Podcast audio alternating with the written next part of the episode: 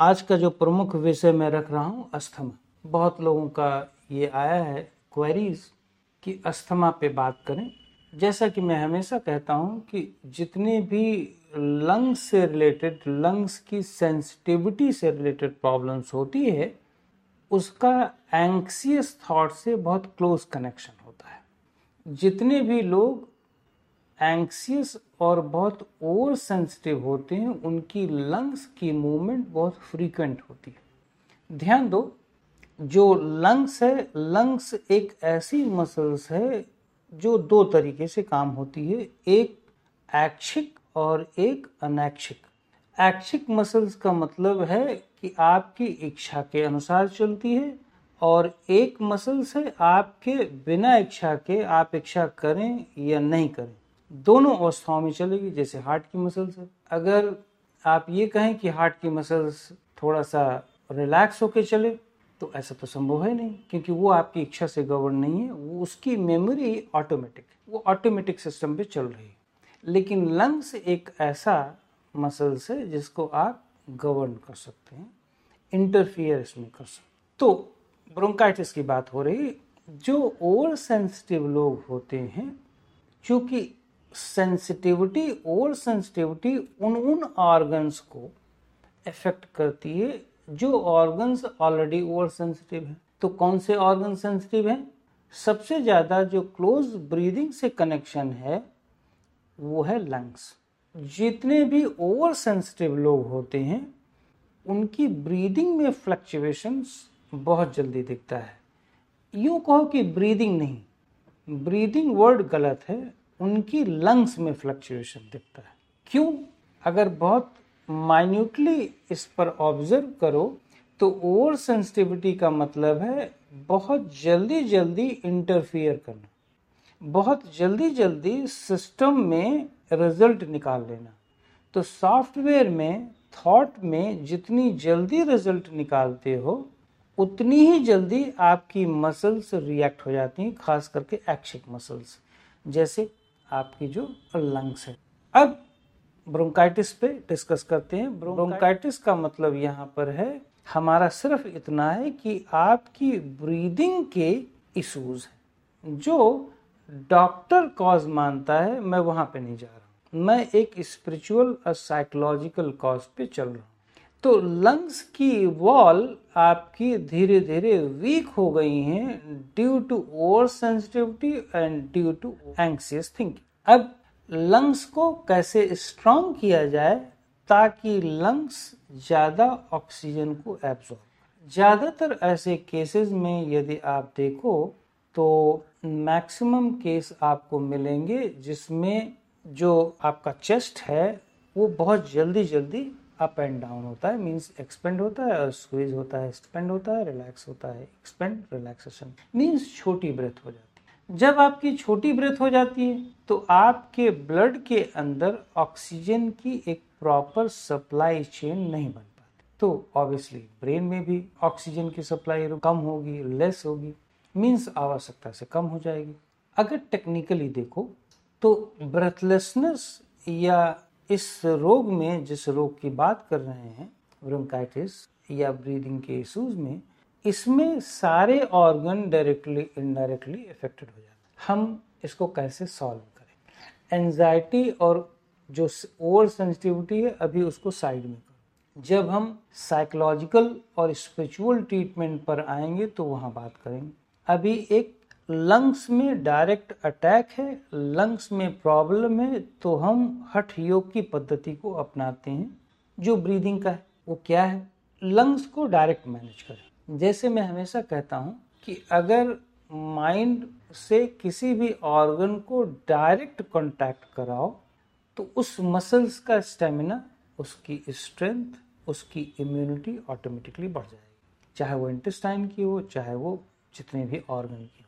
यहाँ पर same technique मैं अप्लाई करूँगा कि अगर लंग्स की दीवार को लंग्स की मसल्स को, है तो मसल्स को डायरेक्टली आप इन्वॉल्व करा लो अपनी, अपने माइंड से तो बहुत जल्दी इफ़ेक्ट आ जाए अब ये कौन सा प्राणायाम किया जाए इसमें? प्राणायाम बेसिकली आप अगर अपने हाथ को सिंपल ऐसे करो, ठीक है?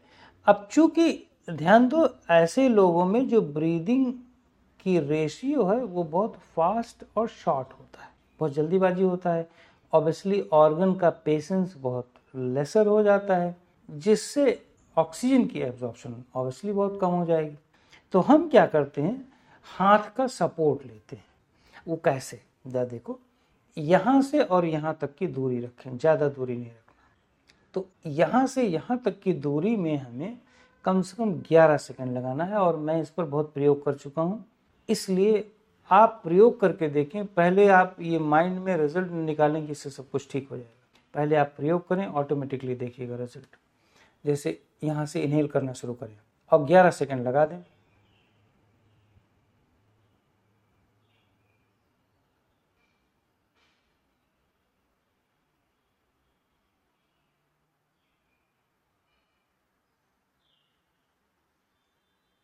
और वापस मुँह से एक्सेल कर दे, आवाज़ करते हुए।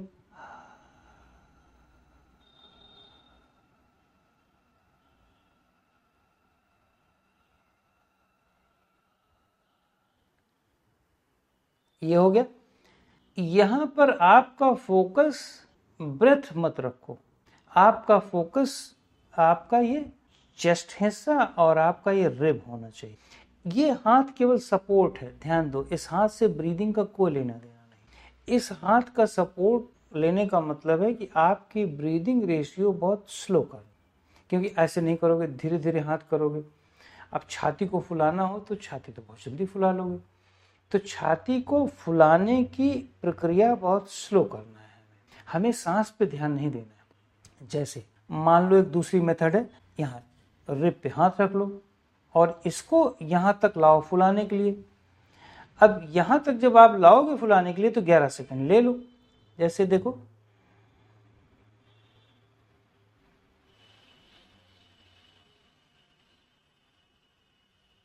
जो आप ब्रीदिंग पे फोकस नहीं करोगे, आप अपने रिब को फुलाने पर फोकस करो। तो जब आपका रिब फुलाने पे फोकस होगा तो आपके माइंड का और ब्रेन का फोकस रिप पर होगा और अपर बैक पर होगा। ध्यान दो, यहाँ पर बहुत सीरियस डिस्कशन है और जो कंसंट्रेशन स्पैन जिनका नहीं है, वो हट सकते हैं। जब आपका माइंड का फोकस रिप पर होगा, फुलाने पर रिप के होगा तो ऑब्वियसली आपके माइंड का फोकस आपके अपर बैक पे होगा। जो लंग्स के बिल्कुल पीछे का हिस्सा है स्पाइनल कॉर्ड तो जब आपका ये जो रिब है दोनों, जब इसको फुलाने की कोशिश करोगे तो धीरे धीरे स्लो स्पीड में कराओगे। ब्रीद इन ऑटोमेटिकली हो जाएगा। और अगर बहुत ज़्यादा ब्रेथलेसनेस और ब्रोंकाइटिस या सांस की प्रॉब्लम है तो 11 सेकंड का कंसेप्ट हटा दो। जितनी आराम से हो सके, आप अपना स्टेमिना देखो। तो केवल आप फोकस करो अपने दोनों रिब को, दोनों साइड के फुलाने का। बट स्लो होना चाहिए और होल्ड करने का दो सेकेंड, जितना आराम से कंफर्टेबल बहुत एक्सट्रीम नहीं जाना है, दो तीन सेकेंड, और फिर आराम से छोड़ देना। इस दौरान क्या होगा? जब आप एक्सपेंशन कराओगे तो आपकी ब्रीद इन ऑटोमेटिकली हो जाएगी। जब आप रिब को होल्ड कराओगे तो आपका सांस अंदर ऑटोमेटिकली होल्ड हो जाएगा। जब आप दोनों रिब को रिलैक्स कराओगे तो सांस ऑटोमेटिकली बाहर हो जाएगी। बाहर होल्ड करने की कोई ज़रूरत केवल इनर कुंभक, अंतर कुंभक करना है। अंदर सांस होल्ड कर ये तीन प्रोसेस से अपने दोनों रिब को छाती को फुलाना, पहला होल्ड करना, दूसरा प्रोसेस तीसरा रिलैक्स करना। इन तीनों प्रोसेस में आपकी अपर बैक नेक वाला एरिया नहीं आपके लंग्स के बिल्कुल पीछे की स्पाइन ओपन हो जाएगी। ये जो चक्र है, ये जो नर्व्स का जो सेंटर है, जो लंग्स को भी कंट्रोल करता है, जो कहीं ना कहीं हार्ट को भी करता है, कहीं ना कहीं पूरे चेस्ट एरिया को कवर करता है। अगर इसको हम एक्टिव कर ले गए इसके माध्यम से, और जो कि इसके माध्यम से एक्टिव होता है अगर ये एक्टिव हो गया तो लंग्स से रिलेटेड प्रॉब्लम जो इन सब जिस डिज़ीज़ की हम बात कर रहे हैं, उससे रिलेटेड प्रॉब्लम सॉल्व हो जाए जैसे मैं एक एग्ज़ाम्पल मेरी एक स्टूडेंट पैंतीस चालीस साल की रही होंगी। मैं बीस तीस साल पहले की बात बता रहा हूँ। उन्होंने बिना मेरे सहायता के अपनी प्रॉब्लम ठीक किया। ब्रोंकाइटिस जैसी गंभीर समस्या और जब, जबकि वो पफ वगैरह लेती थी। जब वो ऊब गई पफ लेने और दवाइयों खाने से और जब मौसम चेंज होता था प्रॉब्लम आने से ब्रेथलेस जब दवाइयाँ उन्होंने फिर छोड़ दिया और जब ब्रेथलेसनेस होती थी तो वो उसी ब्रीदिंग को लंबी करने लगी। ब्रेथलेसनेस को ही वो लंबा करने लगी और गहरी सांस, खूब गहरा निकालना, गहरा भरना और दो चार महीने में वो ऑटोमेटिकली गायब हो गया, वो प्रॉब्लम सॉल्व हो गई चार छः साल में बिल्कुल ही कंप्लीट सॉल्व। फिर आया नहीं दोबारा। मेरा ये कहने का मतलब है, बहुत सारी चीज़ों में हमारी बॉडी का इम्यून सिस्टम या कॉमन सेंस हमारे बॉडी और ब्रेन का, वो आपको बताता है। बहुत बुरी सिचुएशन जब आ जाती है तो वो आके खड़ा हो जाता है और आपके बॉडी को ट्रेन करने लगता है। लेकिन प्रारंभ में, शुरुआती दौर में ये नहीं बताता, क्योंकि कॉमन सेंस को हम दबाए रहते हैं। मतलब कुचलने के लिए हम सारे मेथड अपना लेते हैं। पर मैं यहाँ पर ये बताना चाहता हूँ, वही सेम टेक्निक क्यों ना हम एक्सपेंशन पर और रिलैक्सेशन एक्सपेंशन एंड रिलैक्सेशन इस क्रिया से एक और फ़ायदा होता है, अब जरा देखो। यहाँ पर सिर्फ़ अपर बैक और रिब स्ट्रांग नहीं हो रहा है। यहाँ पर साथ साथ आपकी जो लंग्स है, एक मसल्स है, जिसको हम गुब्बारा कह सकते हैं गुब्बारे में फुलाने की, जो गुब्बारे की वॉल है, इसमें फुलाने की कैपेसिटी भी बढ़ रही है और एब्जॉर्ब करने की कैपेसिटी बढ़ रही है, क्योंकि वॉल है, उसमें एक स्पीड मेंटेन्ड है स्पीड स्लोअर हो गई और उसकी वॉल में जो छोटे छोटे सेल्स हैं, उनमें ज़्यादा ऑक्सीजनेशन हो रहा है पेशेंस का लेवल बढ़ गया ब्रेन से उसकी कनेक्टिविटी और स्लोअर हो गई। मतलब पेशेंस वाली हो गई, बहुत जल्दीबाजी नहीं, और रिलैक्सेशन में भी वैसे हो गई। ज़्यादातर देखो, अगर इस टेक्निक का उपयोग कर लोगे तो आप बहुत जल्दी ही ऐसी समस्याएँ, हम लोग बहुत एक्सट्रीम प्रॉब्लम की बात नहीं कर रहे हैं। हम लोग 70-80 परसेंट जब प्रॉब्लम होती है इस सब चीज़ों से तो हम लोग इससे प्रॉब्लम सॉल्व करते हैं। लेकिन ध्यान दें थेरापेटिक एंगल से हम ट्रीटमेंट करते हैं डायग्नोज करके एनालिसिस करके अगर प्रॉपर एनालिसिस हो जाए तो इस प्रॉब्लम को बहुत जल्दी विदाउट मेडिकेशन ठीक किया जा लेकिन अगर बहुत प्रॉब्लम एक्सट्रीम है, लेकिन अगर बहुत प्रॉब्लम एक्सट्रीम है और बहुत ज़्यादा हाइपर है और बहुत ज़्यादा समस्या से ग्रसित है तो मैंने यहाँ तक कि पफ लेने के बाद लोगों को मैंने कहा कि पफ लो ब्रीदिंग को थोड़ा ईज करो मेडिसिन से या सांस एक्स्ट्रा लेकर के स्प्रे करके और फिर प्राणायाम कर। जो ये एक्सपेंशन की और रिलैक्सेशन की चेस्ट एक्सपेंशन रिब एक्सपेंशन की। उसके बाद आप देखो, मैंने कई लोगों पे प्रयोग किया है, उसके बाद उनको पफ लेने की ज़रूरत नहीं। यहाँ तक कि उनको जो मौसम चेंज होता है, उसमें भी कोई प्रॉब्लम नहीं आई।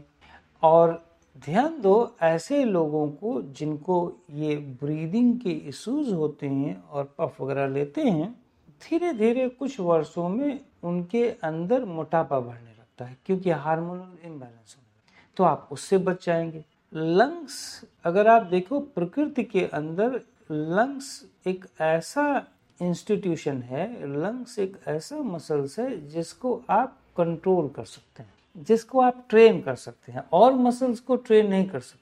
इसीलिए योग और प्राणायाम में दो तीन चीज़ों को बहुत अच्छी तरह से एक्सपर्टीज की गई दो तीन बातों पर। जैसे लंग्स हार्ट पर सीधा नहीं गया कोई। कोई भी हार्ट योगी हार्ट पे सीधा एंट्री नहीं करता। लंग्स हुआ स्पाइनल कॉर्ड हुआ। स्पाइन में ज्वाइंट्स पर फोकस किया गया कि ज्वाइंट्स में कैसे अवेयरनेस ले जाई जाए, ताकि ज्वाइंट्स में अवेयरनेस से सीधा आप अपने ऑर्गन को इफ़ेक्ट दें। थेरेपेटिक एंगल से मैं यहाँ बोल रहा हूँ, यहाँ मैं स्पिरिचुअल एंगल से नहीं बोल रहा हूँ। तो लंग्स की मसल्स आपके स्पाइन के ज्वाइंट्स पर फोकस और ब्रेन पर सेंसेस की। तो लंग्स की मसल्स हो गया स्पाइन की ज्वाइंट्स हो गए और ब्रेन हो गया मतलब थॉट और पाँचों सेंसेस की मसल जिसमें आईज जिसमें टंग जिसमें हियरिंग जिसमें स्किन ये सब आ जाती है, इसकी ट्रेनिंग तो ये जो पाँचों सेंसेस हैं, इसको आप कंट्रोल कर सकते हैं। ये अपने नेचर से नहीं चलती। इसको आप मैनेज कर सकते हैं। तो इन सारी चीज़ों को प्रकृति ने आपको हैंडल करने के लिए फ्री छोड़ा। तो जो हैंडल करने के लिए फ्री छोड़ा, जिस पर मैनेजमेंट हो सकता है, अगर हम उसको मैनेज नहीं करेंगे और उसका क्योर हम मेडिसिन से निकालेंगे तो यहाँ तक कि डॉक्टर भी कहते हैं, अपनी मेडिकल साइंस भी कहती है कि यहाँ क्योर नहीं है, यहाँ तो बस किसी तरह ज़िंदा रह सकते हैं। लेकिन साथ साथ इसके साइड इफ़ेक्ट झेलने के लिए तैयार रहे तो वो और उपाय बताते हैं, पर मेरे अनुसार ये जो टेक्निक है, ये one of the best pranayama है। और इसमें ब्रीदिंग को फोकस नहीं किया जाता, सांस पर फोकस नहीं किया जा सकता, इसमें केवल rib chest upper back holding that's it इस पर फोकस करें, इसको 11 मिनट कर लें, इसके थोड़ा साइड इफ़ेक्ट दिखेंगे और ये साइड इफ़ेक्ट अगर आपको हो गया तो आप सोचिए आप क्योर हो गए। अगर आप 11 मिनट ये प्रैक्टिस करते हैं, अपर बैक में पेन आता है और इस ड्यूरिंग 11 मिनट में पेन बढ़ जाए तो समझे आपकी प्रॉब्लम सॉल्व हो गई। लेकिन कुछ लोगों को अगर पेन नहीं आया तो इसका मतलब ये नहीं कि उनकी प्रॉब्लम सॉल्व नहीं होगी। इसका मतलब ये है कि उनके अंदर स्टेमिना है थोड़ा सा अपर बैक थोड़ा सा अभी और दो चार दिनों के बाद पेन आएगा, पर आएगा पेन, जब आने लगे तो समझो कि अब प्रॉपर रिदम पर आ रहा है। और ये आपका सिम्टम है, आपकी बॉडी, आपका अपर स्पाइन, सिम्टम बताएगा कि आप कैसे कैसे ठीक हो रहे हैं। इसका प्रैक्टिस करें सुबह और शाम को खास करके खाने के पहले अगर करते हैं तो one of the best result है इसका। Thank you